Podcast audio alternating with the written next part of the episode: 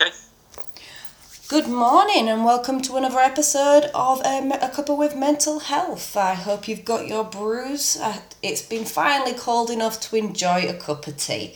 I'll be honest, I'm very happy about that. I have missed my hot drinks. But uh, I have a new guest on today. I'd like him to introduce himself. Good morning. I'm uh, Alex Staniforth, um, adventurer, author, and motivational speaker, and uh, really glad to be speaking this morning on the podcast. So, um, what relation do you have to mental health? Uh, well, I'm 23, um, so I live uh, near Chester. So I've been in the northwest all my life, and I think well before um, the adventures and, and the fundraising and the speaking, um, my journey kind of started in adversity and as a child really having a bit of a, a difficult start. I mean, uh, don't get me wrong, I had everything from my parents. You know, I had a, a really good upbringing, but I suffered with uh, epilepsy when I when I was 9 mm-hmm. and that itself was only very mild and brought under control, but was then the catalyst for a, a whole host of different challenges, such as uh, stammering, um, bullying, uh, anxiety, panic attacks, lack of, lack of confidence, Mm. and just generally making making school pretty unsettling for such a young person. And so as life's gone on, um, it's led me to to where I am today, and and mental health challenges have always been very much a part of that journey, even now. And I guess that's the short story. But my relation now, as well as continuing to to kind of suffer and manage with mental health, it's trying to actually make a difference, um, not, not not only for uh, not only in fundraising for mental health Mm. charities, but as an advocate as well. So, um, have you actually been diagnosed with anything? So I was diagnosed with uh, depression for the first time uh, about four years ago, four or five years ago. Mhm. Um, that was the first kind of medical diagnosis, which was um, which was dealt with medication. Um, Mm. I've not had an official diagnosis of um, of an eating disorder, you know, uh, binge eating and bulimia, um, but that has also been been uh, I've been to the, uh, you know the NHS about that Mhm. and had and had uh, treatment in the psychology department and off my GP with medication as well. So that's as far as the diagnosis goes. It's it's it's more been on you know anxiety and depression really. Um, Okay. but as we know, these things are very hard to necessarily pinpoint down as well. Uh, completely. Um, you say that it started in school, um, and you had a whole host of issues to to live with. Obviously, with your epilepsy and with bullying, and we all know how hard bullying can be. Um, when did you feel that you started to really like feel felt like you felt lower than everybody else? Your emotions felt lower than everybody else. Um, I think, al- although it's it's a while ago now, I say, I mean, um, I think generally it's because of the bullying and the effect that has on your self-esteem and confidence. Uh, generally, I was suffering with anxiety and panic attacks first and foremost because of the epilepsy. You know, for example, having a having a seizure um, during during school, then having seizures during food. You know, for example, having a having an epileptic fit whilst having a McDonald's meal meant that I couldn't go near it, go near any fast food for Mm. years without having a panic attack. And having a seizure in a biology class meant that every biology class, pretty much all the way through high school, I had to had to sit out in the corridor. Um, but in terms of feeling low and, and a low mood, I mean, there was a real lack of confidence and being very hard on myself. But in Mm. terms of the actual anything that we would recognise as you know feeling you know down or you know um, any kind of kind of form of low mood or you know you know or being you know you know or being uh, you know you know um, in kind of you know what words today um, It's okay. it, it, anything in the form of you know feeling down or depressed wasn't until um, quite quite a lot afterwards. Actually, that was when I was um, about sixteen when I was running a lot, um, and I Mhm. found I found my escape in the outdoors basically quite a few years before that, about 13, 14, and it was uh, it was the outdoors and challenges and fundraising that really helped me to find that confidence and to, to, to overcome this low confidence and self esteem. Yeah. And it was an injury in running that, but basically put me out of, of sports and the outdoors for nearly a year. Mm. And it was in that it was in that period of being injured that the, the depression and the eating disorder really appeared um, because I lost that outlet, I lost Yeah. that, that coping mechanism, and instead, you know, I, I turned to food for comfort, and it was so. It was about the end of 2012, um, so nearly six, six, you know, six years ago now, and I'd say really that I've I've been suffering ever since.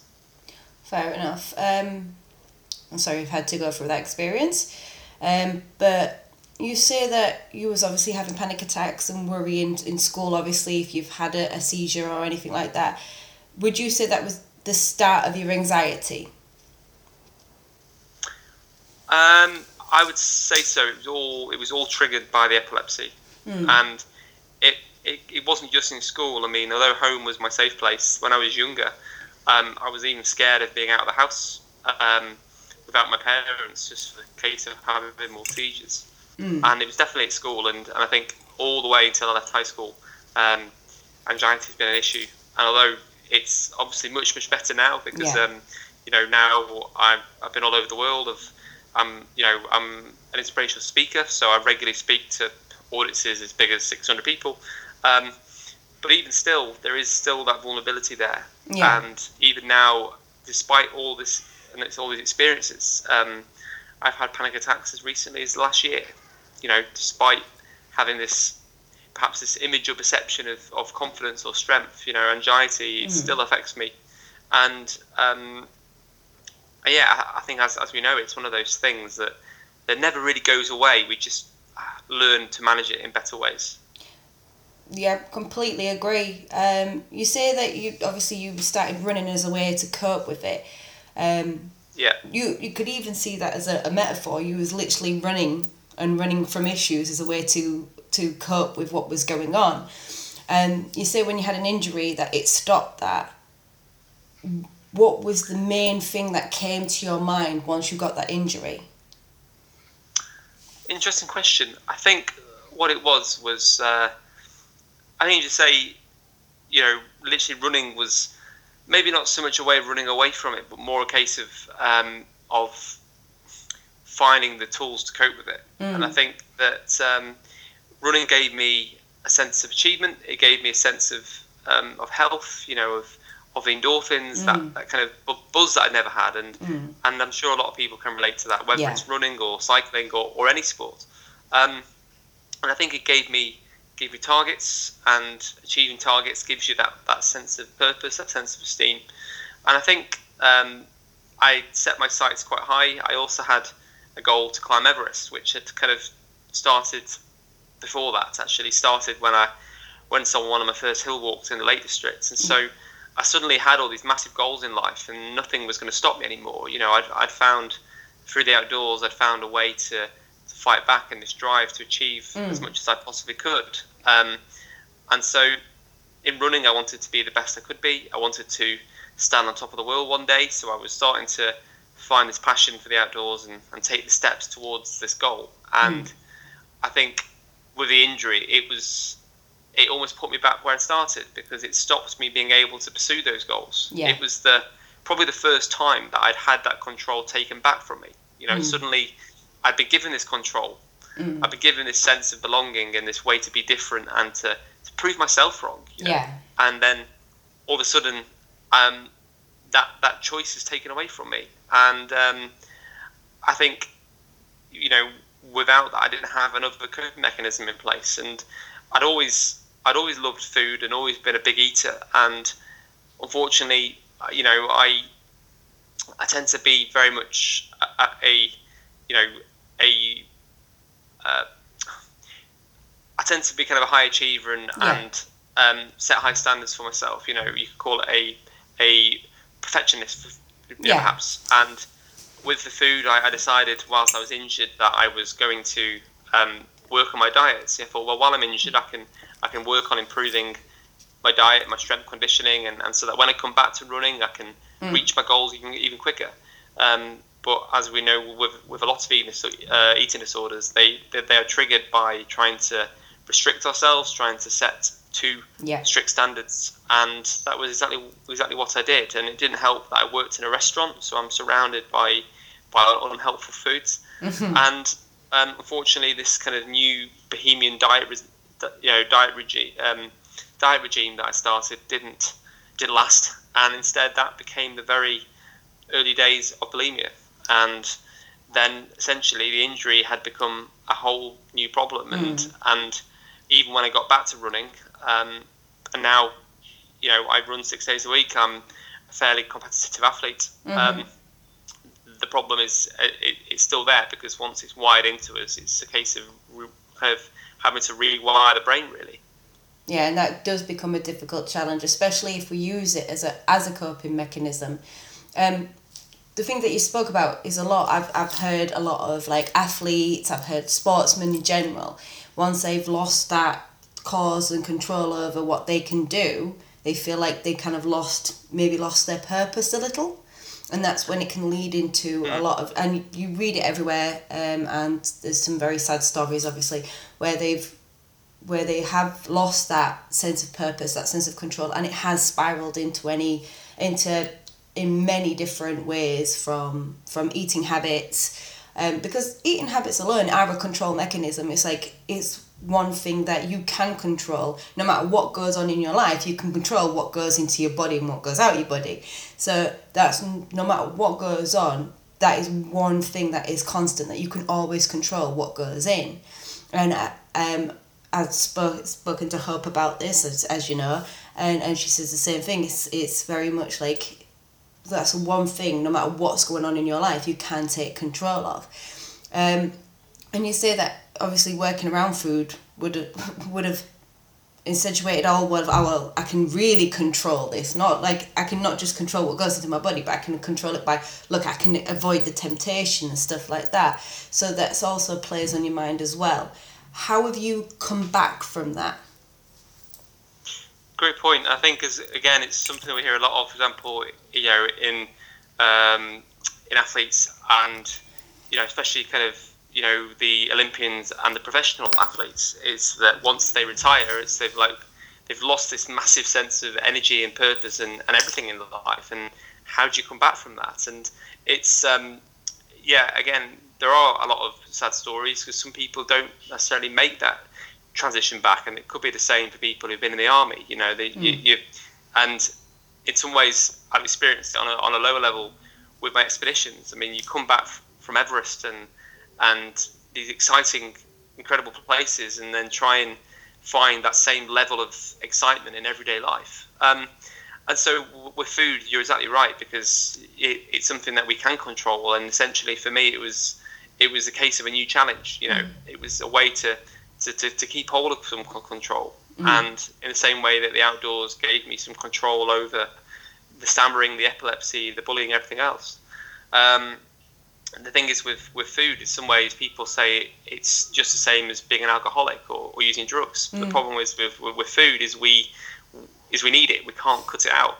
Yeah. Um, it's everywhere. You know, it's used as a reward in society everywhere. Um, and so, in terms of how I've come back from it, I mean, I, I wouldn't say I kind of have. It's it's been honestly the, the eating disorder much more than you know anxiety and depression has been the hardest challenge that I've ever had to deal with and, and still dealing with. I've had years of treatment. I've tried various things. Um, really have tried what feels like everything, and I haven't quite got to the point of, you know, of what I would call, you know, being recovered. Yeah. Um, I don't know if I will, and I'm, a, I'm still able to, to to achieve my purpose in life with it there. Um, but basically, when I got back to running, um, I then threw myself into um, another goal, which which was climbing Everest. Yeah. And so that obviously involved a lot of training, a lot of fundraising, and, and to cut the long story short, um, that also ended in, in disaster twice with a huge avalanche on my first expedition, which cancelled it. Uh, we went back the following year. Um, we were we were on the mountain when the earthquake hit Nepal, and an even bigger avalanche hit, and that was a pretty much had we not been on the mountain, we wouldn't be here Wow. and and so there's also that kind of trauma to deal with as well. And so with all this stress and, and expectations and pressures on myself, um, it's it's inevitable that the problems kind of stay there. And so when I find these periods of balance in my life, you know, it's the eating problem fades away into in, into the background, but mm. unfortunately it comes back when it needs to. And um, I know that I'll never have the same relationship with food again because yeah.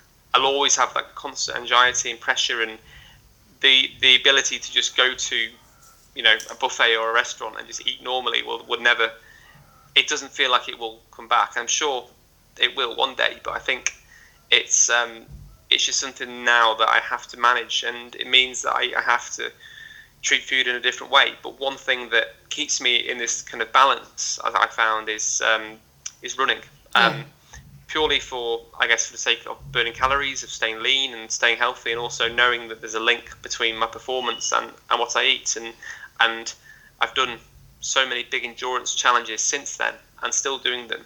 Um, mm. That I guess I'm.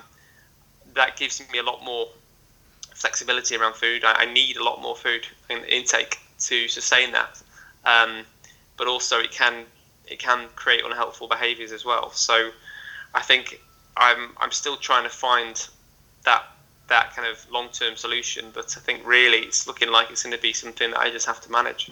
Well, that, that's the thing. I mean, when it comes to mental health issues, there is a there is a view that you'll recover and then that's it. You're done and dusted. Whereas it doesn't essentially work like that. I mean, it has been known to work like that for many people, but for the millions of the people that do have mental health issues, it is a constant. It's you can have months, even years of good of a good steady standing, and then it just drop. But when it hits you, it hits you bad, and I think people don't. That's another thing for the stigma of it is like just because you've had a good couple of days, months, even years, doesn't mean to say you're over it and i think that's where the understanding of it needs to come across as well because just because you are able to do something and you you seem happy and healthy like in your case um doing your runs and stuff like that it's it's very hard for people who haven't been through that situation to understand how you can do that but yet have these issues at the same time and I think where you say where you ha- what helps what I picked out from what you said is what helped you is knowing that what if you what do you say that you're knowing you the, the relationship between food and your performance. So you i would from that i took from that that you know that if things are not going right with your food then your performance will slip. Kind of. I mean it's it's more the case of like it, it can work it can work both ways. In some ways, you know, running can be a, a necessary evil because, um, you know, it, it allows me to, to eat more of the things that would kind of be kind of a bad food. You know, um, for mm. me, it's always been kind of cakes and, and sugar and, and the kind of sweet treats really have always been my kind of trigger or binge food. Mm. Um, but equally with running, it allows me to have them without the anxiety and the pressure of, um, you know, that that I had when I was injured, and obviously couldn't I couldn't obviously run to have that kind of balance, and so mm. um, it's um, equally it's it's almost like the pressure of running and also the the wanting to stay lean and and and again you know f- for road running in particular. I mean I race sort of five k to a full marathon. I mean I'm currently training for Chester Marathon in October. Is is that if you know if I don't run as well as I'd like, I, I might think, well, I need to lose weight, I need to be quicker. Mm. Um, but equally, I know that without running, it would be a whole lot worse. And so it's a case of uh, it is a case of um, you know, I guess having that con- control, but also um, I think. As you said before, the um, the whole expectations thing can also be difficult. That in some ways, if we you know, if we expect this kind of miracle cure, the problem is we're almost setting up ourselves for disappointment mm-hmm. and potentially another bad episode. Yeah. And I, you know, and unlike a lot of people with mental health issues, I have weeks or months where they just don't trouble me at all. Mm-hmm. Um, I kind of, I often refer to it as finding a balance. Yeah.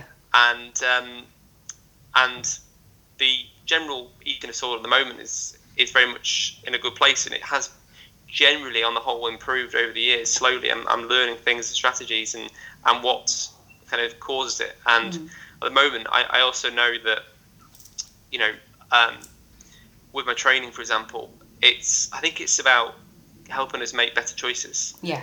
And for example, I ran my first marathon in, in Manchester in April. Um, of course, started with the best, you know, Northwest born and bred. um, and having that goal, it kind of gave me that, that better choice to make. You know, yeah. I mean, I was running, I was running sort of 50, 60 miles a week, and running a, a sub three marathon is not, um, it's not an easy feat. And I knew that the risks of bulimia and binge eating were were kind of dangerous, especially when you're also training your body so hard. And mm. some days when I when my emotions were completely out of sync, I, I felt really bad about myself. I felt bad about life in general. Mm. I would be tempted to to binge and turn yeah. to my usual. And and sometimes I did. You know, there, there were there were slip ups. There's always bad days. Yeah, but obviously. It, but it was having something there that actually said no because this is not going to help me run tomorrow. There was always another training session coming up soon. Yeah. That can, and I used to think of that, and I used to think of well, no, the risks and doing that is going to make me feel bad tomorrow, and it's yeah. going to make me. I'm not going to run as well, and I'm not going to achieve my goal, and essentially, it's it's a frequency of running that that really, it almost nine times out of ten was kind of was the block that yeah. stopped it happening, and i am currently training, you know, as I said for my next one, and I, I run six I run six days a week, and the fact that when I'm running, I will very very rarely, um, very rarely binge or binge or you know or have a bulimic episode because yeah. I know it's dangerous, and so the, only kind of downside to that is obviously if I don't run or I can't run for any reason, then am I going to be vulnerable again? Yeah. Um, that's the only downside. Is that is also you've got to be very careful that running doesn't become just a form of of kind of almost purging itself just by burning calories. Yeah. It has to be has to be for the right reasons, not just for an obsession. Have you thought about what would happen if you were to stop running? Um, perhaps naively, I haven't. I mean, I just haven't really thought about it. But I'm very, I'm very cautious about injuries and very, you know, careful in my training mm. and, and, knowing when to, you know, back off and get physios. And I've just been quite lucky. And I mean, don't get me wrong, there have been periods when I've had injuries and I've had a week off. Um, but sometimes having having time off hasn't been too problematic. I mean, for mm. example, after my challenge last year, Climb the UK, um, I lost probably well over a stone during the challenge. Yeah. And after sort of 5,000 miles of cycling and running in two months, you know, the the physical exhaustion was just yeah. unbelievable. And I, I, knew and I wanted to put weight back on.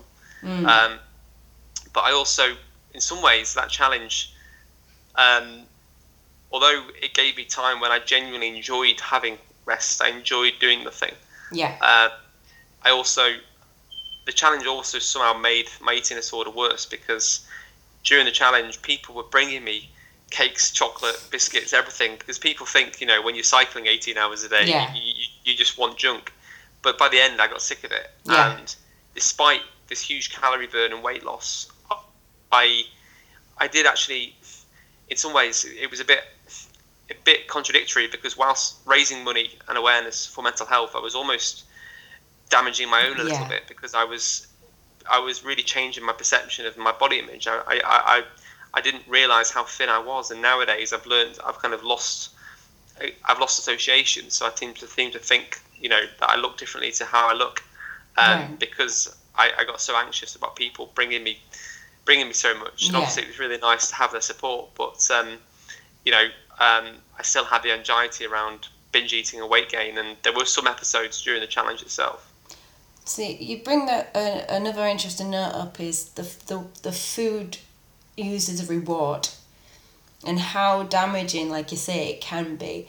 Like, and we're all guilty of maybe having a child or a niece or a nephew or someone that we've like, if you're good, I'll get you a packet of sweets or something like that.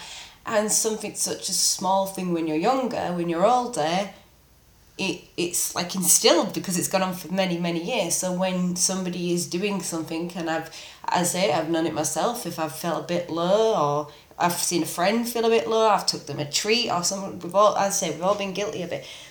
But it can also in itself be harming towards somebody's mental health, whether or not they've actually got mental health issues, because we do we have a natural I, I believe we have a natural like sort of like sense within ourselves. If we have too much of something we immediately want to go the other direction. Because we've like for myself if i eat too much junk food my body literally craves a piece of fruit. So i know i've got that internal thing but then you start to then it sort of like sinks into your head of like you said like what what do i look like? Like I'm eating all this crap. I must have obviously like put a bit of weight on. What do I look like?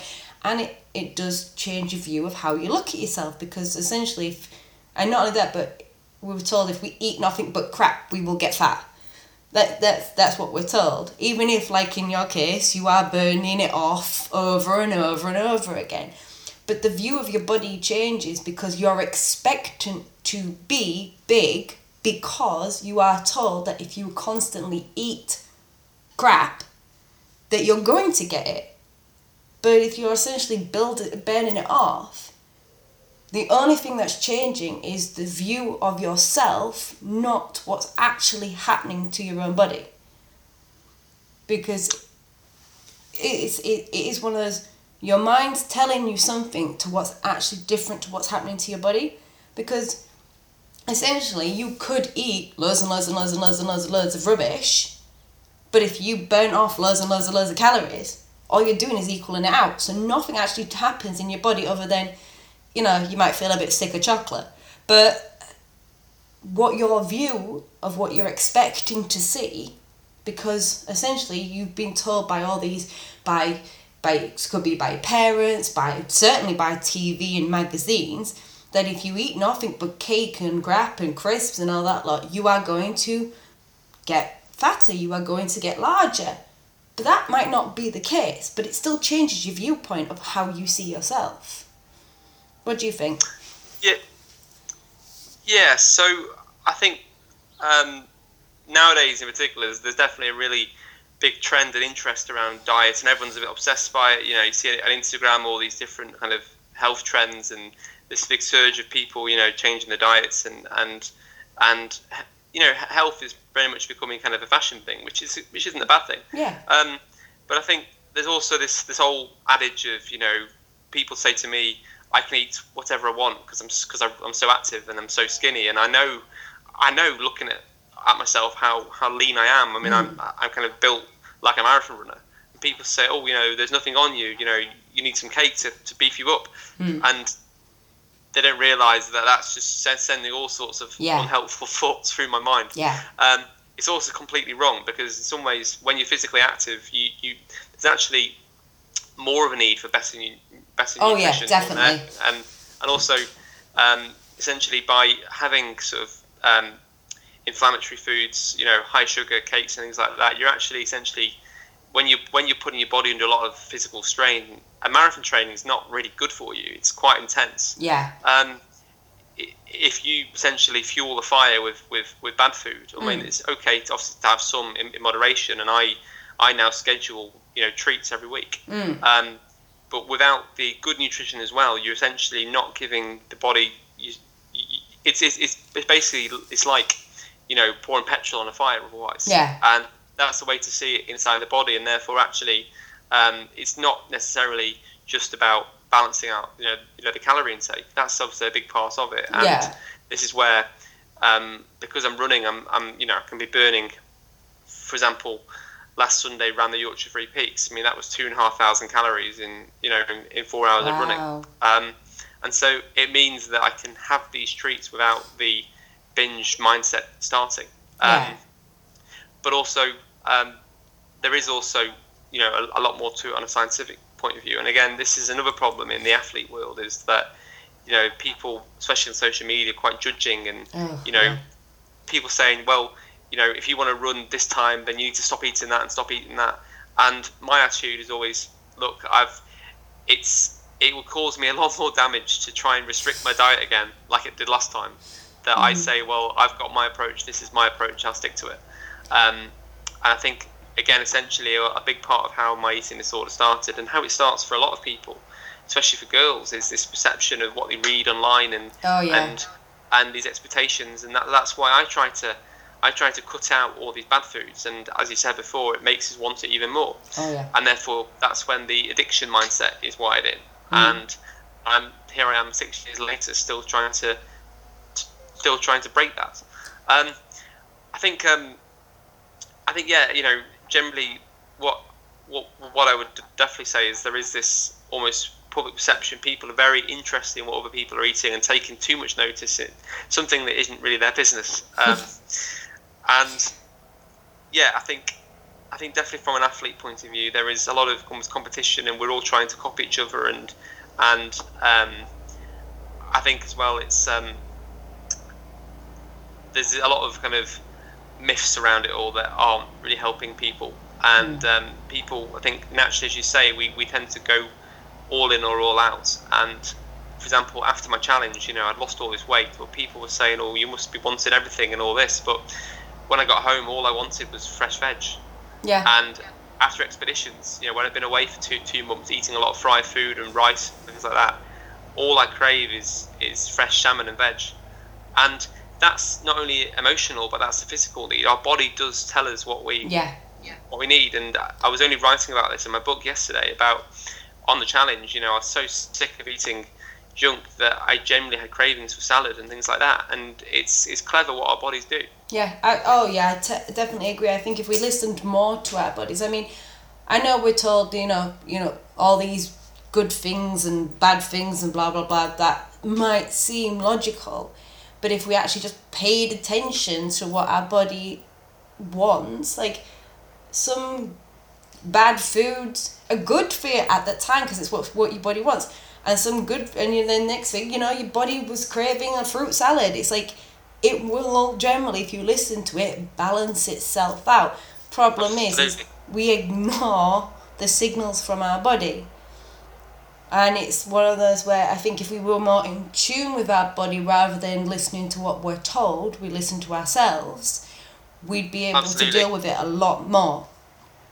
Absolutely, I think as you say exactly that. We're listening more to other people and society and expectations rather than to our own instinct. Mm. And that's why now, like I, I notice, like if I have too many treats, I'm having them for the sake of of urges rather than actually enjoying them. And that's when I have a few days off. I'll have a few days of kind of clean eating, so to speak. Yeah. and then I, then I, I almost find that balance again.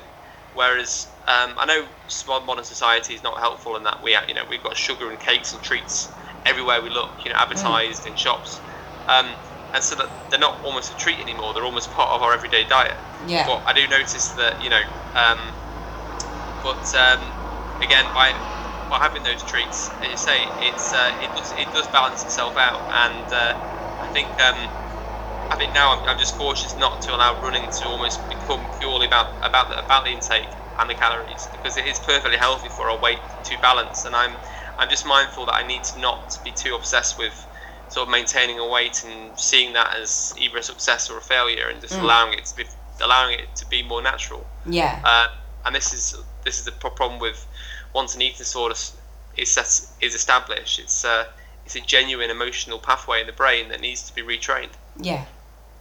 Oh, oh, oh, definitely. I think there's so much out there that can harm us. And the thing is, is I also believe in a ridiculously silly way that it's actually nine times out of ten it's good intentions. It's like oh absolutely yeah yeah they have every good intentions of how things are going to stop and how things are going to be better and i mean yeah in some cases it is just to sell magazines and stuff like that but i do believe that there is a good intention of noticing that the world has changed from 50 years ago so we need to address that and a lot of it is to do around our eating habits our daily life habits and how we address ourselves how we manage ourselves in general and i think because it's really hard for us to accept that things have changed so quickly, it's hard for us to adapt to those changes as well. And I think one of the I main think, yeah main changes is we are more stagnant now than we've ever been, but the amount of food that we can get our hands on ha- is is an abundance now. It's not like beforehand where you had to, you know, family would have to sort out their food on a daily, day to day basis and stuff like that. You'd have a certain set of things. Now you just go, here's your food, or if you're hungry, you can pick up stuff. There's, it's it's life has changed, so it's so easy for you to slip into that. Whereas and and other other influences rather than listening to your own. And I think going back to the whole listening to yourself, I think that is the most important thing. And that's not just down to food, that's just down to in general. If you feel like the noise outside is so loud, then you've got to take a quiet moment for yourself and listen to your, yourself to to essentially and most people think this is a bit nuts but listen literally listening to the voices in your own head. Because they will tell you what's right for you even if everybody in the entire world says it's wrong. Now bear in mind if those voices are telling you something that's a little bit dangerous i'd say hold up. But yeah but in general, from food to how to look after yourself, self care, self worth, all those things are deep within yourself. You know what you're worth, even if you're not sure on it. You know what you value and what you don't value. You also know when it comes to food, whether or not you're hungry or whether or not you're thirsty, whether or not you've had too much of one thing. So, you know, I need to back up rather than making it a control issue of, I, I, I've had too much of this, so I have to restrict this bit. That's more telling yourself off rather than just going, hold up, we've had a bad couple of days. That's absolutely fine. Everybody does. We've had, yeah, yeah. oh, we've had emotional couple of days. That's absolutely fine. We're only human. And I think that's another thing people forget you're only human. There's only so much Absolutely. you can handle. And that's it. And I think, um, again, this is what I, I, as athletes have to be mindful of is not to kind of view our, our success and our, our happiness by our weight or how we look. And what I said, unfortunately, after climbing the UK now, my whole body image thing has, has changed. And I know I can, I can reverse that to an extent, but I know that um, one thing now is, is with, with society, we, we we're increasingly aware of, of all the pressures, and we want to, we're expected to do this, expected not to eat this, and expected to do that. And I think with me, it was my kind of my perfectionism that I had, I've, I've always had. I think because of all the bullying, naturally, I was very self-critical, yeah. uh, which was kind of um, a bit of a, um, a it predisposed me to that a bit more than normal. I think that uh, it's um, it was inevitable that I would slip into that kind of bad habit of when I couldn't meet these high standards that I thought people expected of me, and people said, "Well, well you're an athlete. You should, you know, you should be super strict. You should do mm. that." And and even during my challenge, I remember having a stopping at a buffet once because I did, did this talk, and there was, you know, I mean, everything there. And buffets for somebody with an eating disorder are incredibly stressful, yeah. as you can imagine. Yeah. Um, and in the same way that going to a social event would be very difficult for me because of my stammer. Yeah. And people saying to me, "Oh, you know, you know, you can't eat that. You you know, you'll get fat." And part of me wanted to say, you know, I've just cycled like two thousand miles in the last month to get here. Yeah. Um, and um, and, and, and I know you know most of that is is meant in meant as a joke. It's it's not meant as a as a hurtful way, but mm. I think um, we do need to be more mindful of those things. And one thing you said before about food being used as a treat, I mean, it was always used that way for me um, as an early child. You know, always fed well, and I wasn't active when I was younger. It yeah. wasn't until it wasn't until the epilepsy in the outdoors that I found this this need for exercise, and I couldn't imagine not being active now. I just don't think I'd cope. Yeah. Um, but for me, it was inevitable that I've always loved food, and I so many times during the eating disorder, I've always wished that I didn't have the appetite I did. Um, but obviously, I, I do. Mm. I think that I, I, always thought to myself that if I ever had kids, I would, I wouldn't, I wouldn't bring them up in the same way to associate food as a treat because um, it's it's kind of what's predisposed me to this now. But I think essentially it's just that ability to to have what we want and listen to our cues, you know, and, and not to beat ourselves up for having those bad days, you know, and I think um, where running and just general exercise allows that, it's just the it gives me the flexibility to do that without the guilt. And a lot of people say that, but um, I think running does so much more than just that maths equation. It does the the confidence, the sense yeah. of achievement, the endorphins, the everything else in so many ways. And this is why I really believe in the power of the outdoors as well.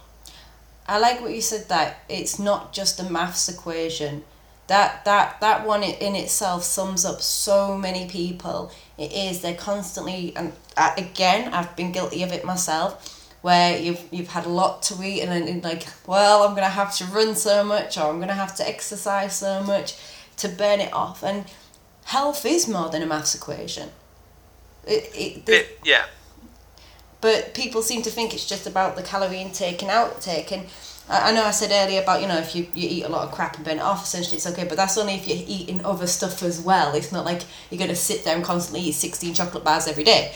But it, it, it does become a numbers game for a lot of people and that in itself is a control aspect because you're controlling the equation and and it's an It, instant yeah. instant gratification so it leads to a lot of issues like maths in itself i've always believed it maths in itself is an instant gratification you are either right or you're wrong and if your mindset has gone into putting your health into maths you are either right or you're wrong and Yeah. Yeah. That build between the two and I, I see it so many especially as you say within women. I'm not saying that men don't go for it too but it is especially high within women that they seem to think oh i've had a, a kfc i'm now going to have to go to the gym for at least an hour and a half to burn that kfc off just so i can outweigh out the calories. And then you're like but you're not doing it in the correct manner. You're not doing it for what's the right for you. And also, what's wrong with having a KFC every now and again? It's not like you sat there every meal time with a big fat burger. Like, you had a KFC that week. So what? You ate salads and healthy for the rest of the week. What's one meal gonna do you any harm? And I, like, I I, somebody, I've read it on somewhere, it said, it's not balance, but it's harmony because balance it's very very hard to get balance but it's very easy to get harmony well i would say easy but it's a lot easier for your body and your mind to get harmony because balance means that you've got to segment it off. Whereas harmony is going well i know this week i've had a lot but next week i you know i'll level it off or or this this week i know i've got a lot of uh, speak like touring and speaking to do so I know I'm gonna have to not have as much sleep, but next week I'll, I'll you know I'll, I'll be fine and back to my normal. It's that harmony of your life and what you eat and all, and and that also comes into your own mental health is having that harmony of knowing, you know, some days you are gonna have a bad day, but then some days you're gonna have a good day, and and that harmony between the two and accepting of the two, I think that's the main thing.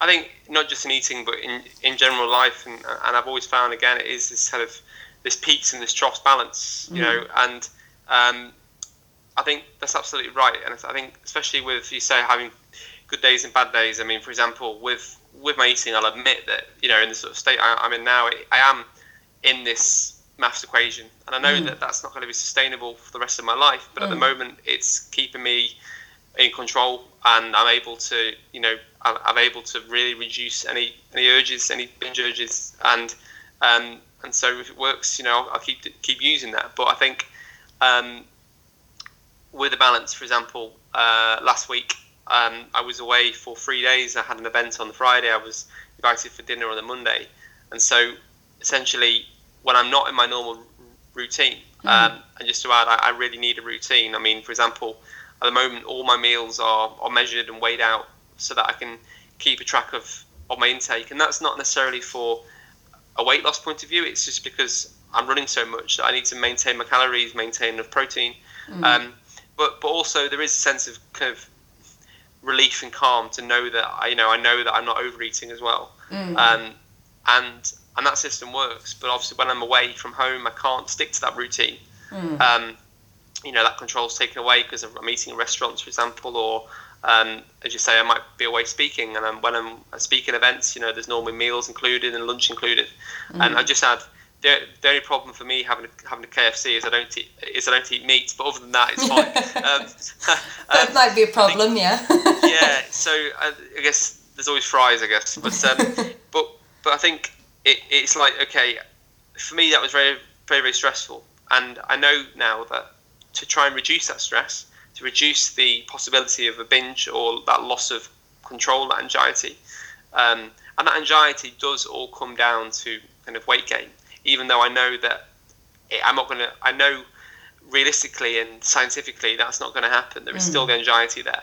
Um, I have to try and plan as best possible to manage to kind of manage the situation. So, for example, I could bring meals pre-prepared in tubs, or I could just have a kind of an estimate of calories, or I can just, or essentially just accept that for those three days, mm. um, you know, I'm not going to be in control for, for, for this meal or that meal. I can I can be in control of that, but I'm going to be running this, running that, yeah. and then I can look forward to getting home on Tuesday and getting back to my normal routine. And and mm. that's that's what I did. I was away Saturday, Sunday, Monday.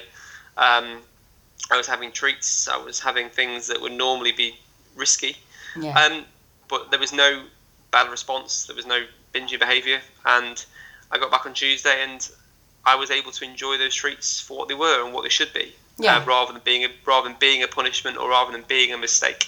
Yeah. Um, because one one thing I've learned in in therapy recently was about being able to plan for these things, and um, and I, and I think that's that's all it is. I realise that you know I often see people who might go out for lunch or they might be sat there eating an entire bag of biscuits, and for them that would just be a bit of a snack because they've always been brought up that way. For yeah. me, that would be I couldn't comprehend being able to, mm. to do that. You know, I can't even have a, a, cake in the house because I know that I can't just have one piece. Yeah. Um, I know that I have to deal with things in a different way, but you know, if I can still live my life with purpose, then I'm I'm I'm more than happy with that. I think that's it. A, a good note to end on. If you can live your life with purpose, then you know you've got something to aim towards. Absolutely, and you know, it for me that's why challenges have the outdoor challenges and that also also the charity fundraising has always been my purpose, you know, and essentially it's about overcoming personal challenges through outdoor challenges, and without purpose, well, we're gonna we're never gonna see the light. You know, we all need yeah. to have something to something to aim towards, something to to give us that kick to get out of bed, and and with all my low points. I mean, by all means, the outdoors has not been a cure because I've still had my highs and lows, as we all do. Mm. But without without something bigger to aim for, without something um, mm. you know, we're going to struggle to, to give ourselves that, yeah. that fight. And, you know, when I think back to all my low points and what, what started them, sometimes you can't explain them, as we know. Mm. Sometimes, sometimes though, it's because I'd lost direction, I'd lost yeah. purpose, and, and, therefore that allows all these negative thoughts to come back. Um, but as we know, it's about managing and, and the the peaks for me is what makes the troughs worthwhile. And this is what I'm writing a lot at the moment in my next book, uh, which is all going to be about this and the the relationship I've had with the outdoors, and also just being able to accept the journey for what it is.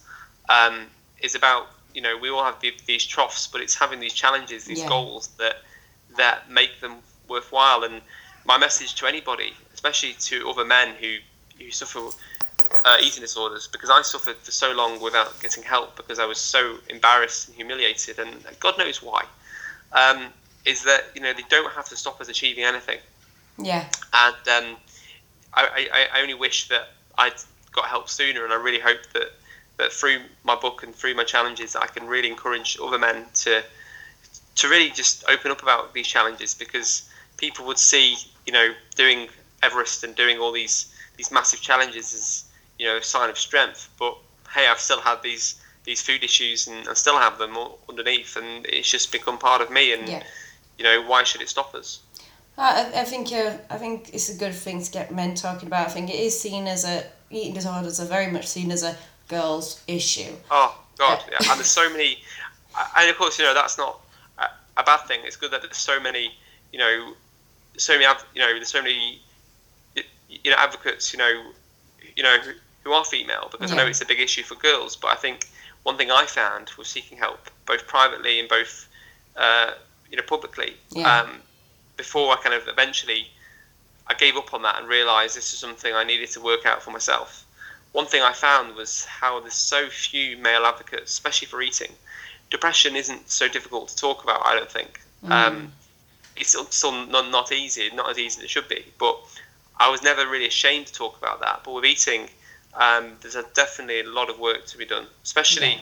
As we just spoke about with, with, athletes, there's a big big relationship there, and I think uh, we definitely need to, as you say, get with the times and and how we think about food in a different way. Yeah, I I completely agree. I think it needs to be seen as an overall issue, not just a certain gender's issue. Um, Absolutely. Well, on that note, we're coming to an end. Um, before I ask you final question, how can people find you or find out what you're doing? I'd love for people to, to, engage and follow with my journey and my future challenges. Um, so I do a lot of speaking events, and some of those are public where people can come along and hear more, um, including a TEDx where I think we first met yeah, back in June, um, back in Manchester. So the best way to follow me would be via my website, which is um, alexstaniforth.com. Um, people can never spell it, but uh, it's S T A N I F O R T H uh, dot com. Um, I'm on Facebook, Twitter, Instagram. Again, you can find links to all those via my website.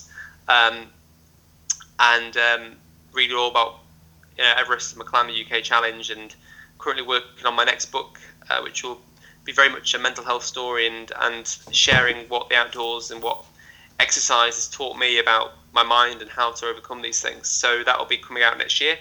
Um, so keep an eye for that. And um, I haven't got any big adventure challenges or fundraising um, planned this year um, because I'm because I'm working on my book and speaking. Yeah. But um, I'd love for people to to uh, keep updated there um, because with Climb the UK last year, I just add you know, finally that that was all fundraising for YoungMinds because I, I realised how little mm-hmm. support there was available for young people and wanting to, to obviously raise money to try and fill that gap. But the good thing about Climb the UK was that people had a chance to come and join in, come mm. walking, cycling with me all over the UK, and that for me was really, really powerful. It was like the Pied Piper. So I would love for people in future to get involved. So if they follow my social media, um, maybe send me their questions if they want to ask me anything else or find out more. Um, and um, that's the best best place to reach out and say hi. Okay, um, that's great, and I, I'll put the link on, on the on the podcast for people if they want to find out more about you. What would Please be do. your my, my final question is a, a one I've asked a couple of people now. If you was to see somebody who was just about to go through everything that you've gone through. You can't tell them anything other than give them free tips on how to get through it and manage it. What would be your free tips? Free tips to get through. Um, well, I guess I'm I'm I'm still I'm still getting through. I'm not there, but mm. that's fine. And my first tip would be um, I think when we open up, other people open up too. Yeah. And and so to you, basically opening up isn't as as terrifying or scary as we might think, and we might be very pleasantly surprised at what happens for ourselves and to benefit other people. Secondly, would be that we all need goals, and they don't have to be massive. They could be as, as significant as getting out of bed, going to work, doing a doing a, a ten minute walk, a half mm. an hour goal. But I think having goals gives us momentum and I think we all need to ha- be working towards goals at some, uh, you know, at all times in our lives. So if you haven't got a goal, make sure you have something to get yourself out of bed for. Mm-hmm. Something that something that means more to you than anything. Lastly, I think it would be to. I think the last tip I could say is that at you know at, at rock bottom the only way is back up. Yeah. There is only one way back up, and although we can't always see it, we can't always see the top of the mountain. Yeah. If we keep on climbing, we will always get there. Yeah. It's a matter of it's a matter of science. Is that if we keep on going, eventually we will get there, and it's not to lose hope just because we can't see it yet. Uh, so I think my main takeaway from this would be, you know, your health is not just a maths equation. I think I think that can go for life, to be honest. It's not just a maths equation of this part works for this part. It is just finding harmony. And if at the time, like you say, you, you at the moment you say you, you're using maths to help you, that is for a certain amount of time. You say it's not sustainable, but I think in general, people see it so easy as you You add this, so you got to take it away. Life, health, your mind is not just down to one simple equation. There's a lot of parts into that, and once you've got the harmony for yourself, for your own self, nobody else, I think that's when you find your own maybe not happiness but contentness with who you are. I think one thing just just to finish off and say is is you know what what is happiness? You know, is it yeah. is it natural to if we expect something too much, we're almost setting ourselves up for the natural, you know, the natural highs and lows. And I think really that is what life is all about: is this journey of ups and downs and finding finding the peaks that make this trust worthwhile. I think if we are we, we're sold this idea of happiness all the time, and I don't think it exists. And No. I think it's only it's only an illusion. And this is why I think by challenging ourselves and having having you know big goals and being willing to fail and and push ourselves and discover our limits is is what makes life meaningful rather than rather than staying in our, in our comfort zones and, and, and this idea of uh, of happiness when we don't really learn about ourselves. And I think, uh, as you say, it's not necessarily it's not an equation. It's about you know having, I guess, trying to find the best versions of ourselves and the purpose that could be, and that's different for everybody. You know, we all have our own Everest. And I think on that note, we will end because I don't think I could beat that one. um, no problem. That's a good one to end on. well, thank you for being part of the podcast. Um, and I'd say anybody who is listening and wants to find out more, um, I will leave a link in the uh, information for the podcast. Um, for the rest of you, I'd like to say good day, good brew.